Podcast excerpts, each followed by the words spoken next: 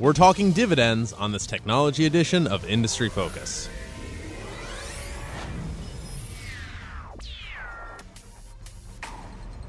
Greetings, fools. I am Sean O'Reilly, joining you here from Fool headquarters in Alexandria, Virginia. It is Friday, November 20th, 2015, and joining me to talk dividends in the worst possible sector for them is the dependable Dylan Lewis.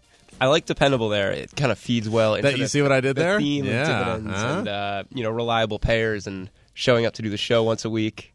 And I was actually, uh, you know, I was saying that, and I actually realized um, I think the biotech sector would be worse. That yeah, that would so be second worse. worst sector for dividend discussions. but they're out there. there are, yeah. And, you know, we'll get into Apple's them. We got might, one, yeah. we might kind of like steal a couple companies from CG we'll try a little yeah. bit to like kind of curb them into buffer it a little bit. us. Yeah. but um, yeah, to do the show. So, all right, we're talking dividends because it's dividend week on Industry Focus, and we're a tech show. How are we going to pull this off? Are we just going to? you know, I, I was doing some research on this. I mean, you'd be surprised. There, there are a decent amount of All right. tech, uh, in dividend worthy tech companies to discuss. Do not lose heart, dear listener. We promise we will deliver. Yep. Um, so before we dive in, we actually have a listener question that fits in perfectly with this week's theme. Yes. Um, and uh, what I assume uh, it's John in Columbus, Ohio. Thanks for writing in, and uh, go Bucks. Uh, I happen to be uh, born and bred in Columbus, Ohio, and we moved to Cleveland when I was 13. So, John, thank you for the shout out. Sean was psyched to be getting I was like, oh my gosh. Columbus. I mean, there's a Columbus, Georgia, I think, but Yeah, I think you're right. anyway. Um, so uh, John writes, I I have two questions. I am looking to start a dividend portfolio. I am 31, so I have plenty of time to build this up. My father, however, will be 60 soon, and he would like to transition to more dividend stocks for income in retirement. I'd like to help him build this portfolio and maybe mirror it with my own. How should we go about constructing one? Is it simple as just buying 5 to 10 good paying companies in a brokerage account? Do you start out with many small positions or one to two large positions and add to them? Um, we're probably gonna have to refer back to this, but Dylan, thoughts? Yeah, so a, a lot to answer there. Um, great It's question. like five, and yeah, there's like? Yeah. there's.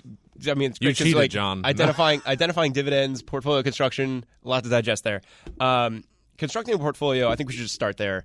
Uh, is no small feat, and I think when I was thinking about how to answer this question best for our listener, um, I revisited, Disclaimer: Neither of us are no, not, certified financial planners. No, we're but- two guys in a podcast. but uh, I revisited our 13 Steps to Investing Foolishly, which is on Fool.com. Excellent resource for Good people plug. that are looking to get started um, or just kind of want a refresher on some things to keep in mind. Sometimes you kind of wind up down the road somewhere, realize that you are super overweight in one sector, or maybe you haven't been dollar cost averaging well, things like that. It's always nice to just kind of get a refresher on the basics. Um, so I revisited that and I found this great quote uh, you want to invest in sips, not gulps. And I think that that is. Oh, and Sean is going for the coffee. I took a sip, Yes. Dylan. and you feel like you're comfortable taking I am, sip. yeah. You're, not, gonna you're not go- scared that you took too much of a gulp. I'm gonna go invest in my 401k yes. in a sip. Uh, and so this is a, a great way to think about adding to positions, creating positions, and starting out your portfolio. Um, and I think there's a couple reasons for this as uh, just kind of a guiding light. And one of the main ones is it's incredibly tough to time the market. And so if you are investing in gulps, uh, you know, so if you are buying very large positions in Everything one- today. in one or two companies, Yeah. you are going to be hit by volatility at some point, or you are going to buy on a very up day. And so uh, I think one of the great, it was maybe it was a Morgan Housel tweet or something like that that I saw a little while back was like, figure out what you want to buy, commit to a schedule to buying it. Unless the investing thesis changes, basically, and it's like you know you'll add to the position Right. over a period of four months, five months, and you will regularly buy into it. And so that's one way to kind of mitigate against some of that time in the market risk because none of us can do it, right? I mean, like you might look at like, oh, it looks oversold today; it's a good time to buy something like that. But uh, if you're long term oriented, like that kind of stuff shouldn't matter, and No. it's better to work towards a better dollar cost average, um, you know, over the course of kind of a medium term amount of time. I think. Um, another reason that I think this is a great way to think about investing is you're going to be wrong a lot. Uh, so if you are investing in SIPs rather than gulps, um, you know, I think you start to learn quite a bit more about a company after you invest in them. Unfortunately, like this is something that I've found at least. I don't know about you. Well, yeah, and even um, Warren Buffett, when he, um, I read this awesome thing one time, and it, I, it wasn't in an annual report, but he said that whenever he is interested in a company, like you know, couple of years ago, he's been buying into, oh, I'm going to plug a tech name, IBM. Um, when he was, you know, curious about IBM four or five years ago, I'm sure um, he did this. He buys a couple hundred shares of the company. They'll send him the annual report. And by buying just a small, tiny little stake, it actually triggers something in your mind to where, oh, I actually have money in this. I should probably look into it more. Right. So, again, even Buffett sips. Yeah, and that is uh, that's actually another point that they draw in uh, 13 Steps to Investing Foolishly is um, buy one share to start. You know, if, if you've never bought any stock before, buy one share in a company, and you'll realize that you are now paying attention. Uh, obviously, if you're looking to build out a portfolio, uh, maybe you start to do that at a little bit of a larger scale. Um, but I think just kind of a case in point as to why you're going to be wrong a lot. Uh, in my personal portfolio, if you were to look at just like binary up or down, I'm down in like 40% of my positions. Granted, like I'm, I'm very like tech centric, but um, you know, like my winners have proven out, and overall I'm up.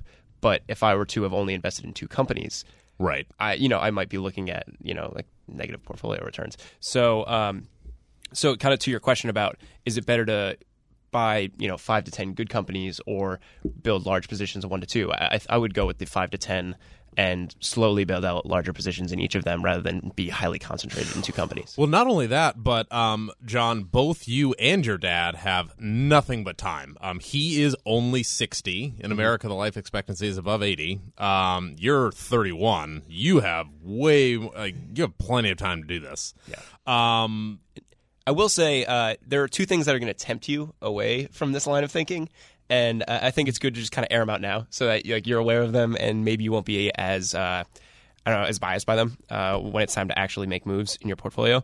Uh, one of them is transaction fees.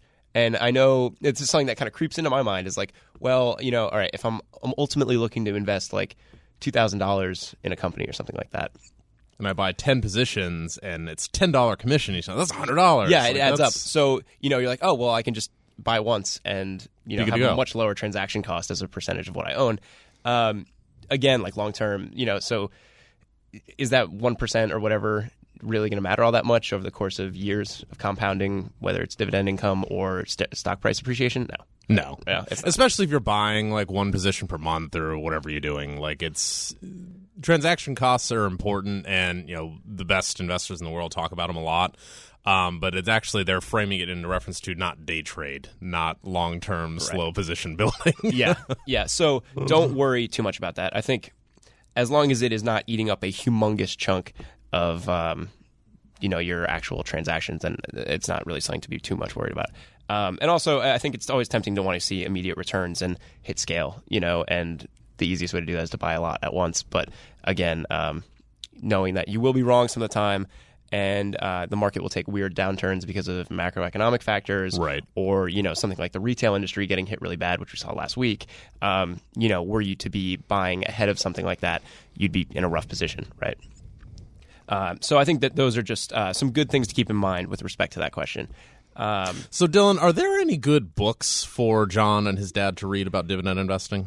uh, so I had one in mind, but One of the things that we talked about kind of prior to doing the show was, you know, so dividend investing, there are some unique elements to it, but really, like you're looking for good companies, right? I mean, everything that you would buy from a dividend company or anything you look for in a dividend company is something you'd want in a regular company, more or less. Right. It's just that maybe the growth profile is a little bit Right. lesser, you know? And so I, I'd say really anything that is basic stock uh, focused that is not super growth oriented can probably serve as a pretty good um, intro or you know guiding light for dividend investing. What about you? Yeah, um, so I actually did a search top dividend stock books. Yeah. And uh, actually, I found one that I like. Dividend. I know that there's also I'm pretty sure you know like the little book series Yes, on investing. I know Little there's a little Book, book of yeah. uh, dividend investing. Um, that's a pretty excellent series. They're really quick to get through, so that's something that you might want to consider looking at. I haven't read that one personally, but I've read some of the other little books, and they've been really fantastic primers for getting into um, you know some different areas of investing that I'm not as comfortable with. Oh, with. Dividends Still Don't Lie by Kelley Wright. It was a follow up to the 1980s book, Dividends Don't Lie. Um, and basically, it relates to what we were talking about, which was, you know, what you want in a good stock is what you want in a good dividend stock. Strong business model, growing, franchises, all that good stuff. Cool.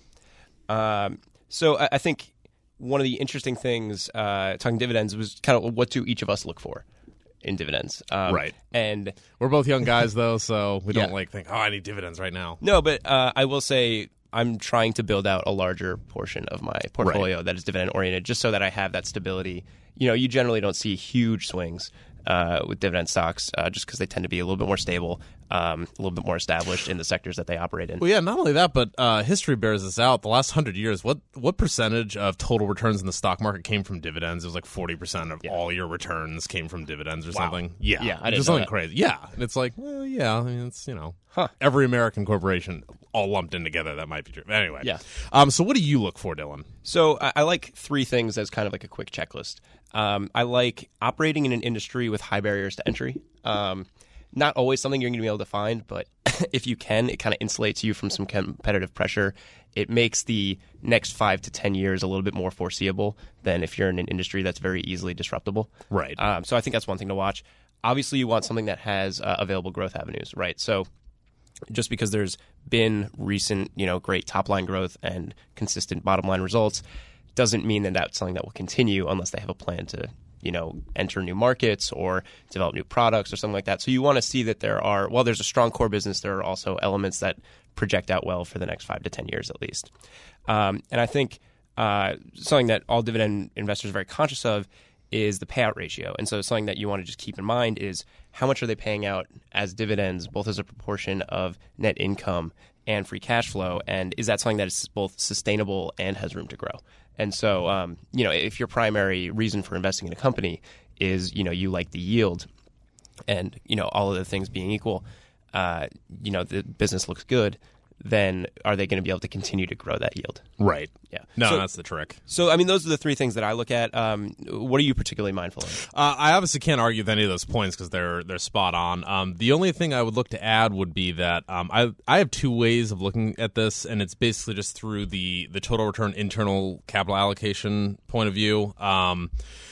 And then there, the other thing would be just that I need income and retirement point of view. Um, in order to make the latter happen, what needs to happen first is the corporation needs to be growing, they need to be uh, doing well. Um, the dividends should only be paid when there are literally no other rational uses for the cash. Um, that's a little trickier in particular in our sector because tech, like, you know, even Google they were they don't pay a dividend. They're Right. trying to you know start Alphabet or Well, and, and Google only recently announced that share buyback, Right. Which is a way to return capital to is like shareholders earth-shattering, a certain yeah. way, right? I mean, It's part of that capital allocation program and um, just that general philosophy. But uh, buying back was I think it was five billion share, Yeah. five billion dollars worth of shares. So is, small. is very different Right. than paying a dividend because you are on the hook for that dividend consistently. Right. And um, I remember I saw this great quote. And it was specific to uh, tech companies and dividends. And they said, you know, announcing that you're going to be paying a dividend is kind of like ditching your hoodie and jeans for like khakis and a, A button-up suit, shirt. yeah. you know, and uh, it's something that a lot of tech companies aren't willing to do. Uh, they're paying a dividend. They're so square. yeah, man, they've sold out. Um, so you know, and it's tough with tech because there, is, I- I, think there's always this pressure to be growing pretty rapidly. And to your point about capital allocation, um, you don't see a lot of really gaudy uh, dividend yields in the high growth tech area, just because the businesses can better invest their money internally and provide better returns for shareholders that way. Well, not only that, but um, in order to justify paying a dividend consistently, you need to not only prove that you can't use the money internally better to make an acquisition or something, uh, but you also have to factor in the co- uh, the tax implications of paying out a dividend to shareholders. So there's a 15 to 30 percent tax, and had you just bought back shares, and then theoretically the the value of each share would go up. Uh, there's that. I mean, you need to be really, really sure that that is the best use for the money. Yeah, that's a great point. It's it's in it, it, it's particularly difficult in our industry, but uh, you'll notice the people that pay out huge chunks of their profits and free cash flow. What you're talking about um, are I mean, it's Altria, it's Procter and Gamble. These are enormous consumer brands that I mean they they've made it. Yeah, and, and you mentioned IBM before. It's like this is someone that's been in the tech space for a really long time. They're very They, they they traded their their they traded their their khaki shorts for suits long ago. yeah, yeah, quite a long time ago. So um, a lot of up and coming names in the tech space, you know, really aren't a part of that conversation. That said, um, you know, you look into the space like telecoms, things like that. Right. That's where you start to see uh, some pretty attractive yields, and I think also uh, a lot of elements of the business that check off some of the you know bullet points that we'd mentioned earlier. for sure. Uh, before we move on and going along with this week's income focused theme, I wanted to point our listeners to a special article written by five industry focused contributors, including uh, yours truly, yours truly, and Dylan Lewis. Uh, with our top picks for dividend stocks. Just head to dividends.fool.com to learn our picks for the best dividend stocks for 2016. Once again, that's dividends.fool.com. And to make it easy on everybody, I will drop that in the iTunes description of this podcast. Um, so, Dylan, before we head out of here, I did want to get your thoughts on what mistakes do dividend investors make and how they can avoid them. Yeah, because uh, that's I think dividend investing. You look quick and you're like, oh, like I just oh, they got a five percent yield. Yeah, awesome. Like, I'm gonna be getting that every year, right? uh, and like you just kind of factor that in as your rate of return if you're just doing like a quick. Oh. So um, I think one of the big things people need to be cautious about is being yield centric. Um, and kind of like we mentioned, uh, you might be tempted to use a yield as your screener, right, when you're looking at right. uh, dividend uh, stocks or potential investments. And I think it's definitely a good place to start, you know, particularly if that's your orientation. But uh, it's something that you definitely need to dig deeper on. Uh, you know, so some companies in the tech space, you know, other sectors as well, have these very gaudy yields but you need to read into why that's the case. Uh, sometimes that's because there's been huge share price depreciation, and so which implies some sort of trouble. Yeah, and so so so it's easy for a percentage to go up when the denominator goes down, right? And so um, you know, just as an example, I think Seagate's uh, dividend yield is like seven percent. Uh, in the past year, the stock has lost half its value. So, so that is not necessarily a that sustainable seven percent. you want that yield, yeah. Right, uh, and you know part of that is because the business is struggling. They've missed on reports recently on some of their quarterly filings. Uh, customers seem to be moving a little bit more towards solid state drives than um, Seagate's flagship magnetic disk drives. Uh, so there are all these competitive uh, and just business elements at play here that ultimately undermine uh, you know the long-term viability of that dividend and the yield that it currently is. On the other end of the spectrum, you picked a couple of names that don't have that sky high yield, but long term. Right. Yeah. And so again, only looking at yields might cause you to miss out on some of these kind of like best of both worlds growth stocks that also have you know a nice little dividend right. kicker. Um, and just I mean, no one's going to be surprised to hear this name, but Apple, you know, like they make i everything, and like they are a fantastic growth company. They have a great growth profile, um, and they have a nice little dividend yield. It's like one point seven five percent, something like that. And I, I don't think anyone's going to argue uh, that company's not going anywhere. You know, right. like they're going to be around for a while. Not only that, but the odds of them just upping that just a little bit for the next one to two, you know, one to two decades, probably pretty good. Yeah, and, and, and that's think, really what somebody that's looking to build a long-term dividend portfolio, like John earlier, mm-hmm. should be looking for. Something that's yielding two or three percent right now and is not guaranteed, but probably going to up it later. Yeah, and and it's something where you'll enjoy some probably enjoy some very nice share price appreciation along the way. Fingers because, crossed. Because of those growth drivers. Yes, I'm a shareholder, so I hope so. Um, and just another name, and kind of in the same vein, where you know, if you're only looking at 3% above on yield, something like that, you'd miss uh, somebody like American Tower. Um, so they're an owner and operator of wireless and broadcast communication sites. Uh, they're in mildly important today. Huge barriers to entry. Who has the money to build those stupid things? Yeah, like... and, and, and, they and they lease them out. yeah, boom. And so uh, huge barriers to entry, capital intensive business. Um, and you look at the macro factors at play. Cell data is huge. It's going to become even bigger in the next decade. Uh, so they're well positioned for that. Um, they only have a yield of like 1.85 percent. Like they're under two percent. So right. so you know that's another great business that offers you some growth. Also offers you a nice little income on the side. Um, something you would overlook if you were just looking at yields. So I, I think that's just another thing to keep in mind. Cool. Very good. Well, thanks for your thoughts, Dylan. Always a pleasure, Sean. Have a good one. And uh, that is it for us, fools. If you're a loyal listener and have questions or comments, we would love to hear from you. Just email us at industryfocus at fool.com. Again, that is industryfocus at fool.com. And as always, people on this program may have interests in the stocks that they talk about, and the Motley Fool may have formal recommendations for or against those stocks. So don't buy or sell anything based solely on what you hear on this program. For Dylan Lewis, I'm Sean O'Reilly. Thanks for listening, and Fool on.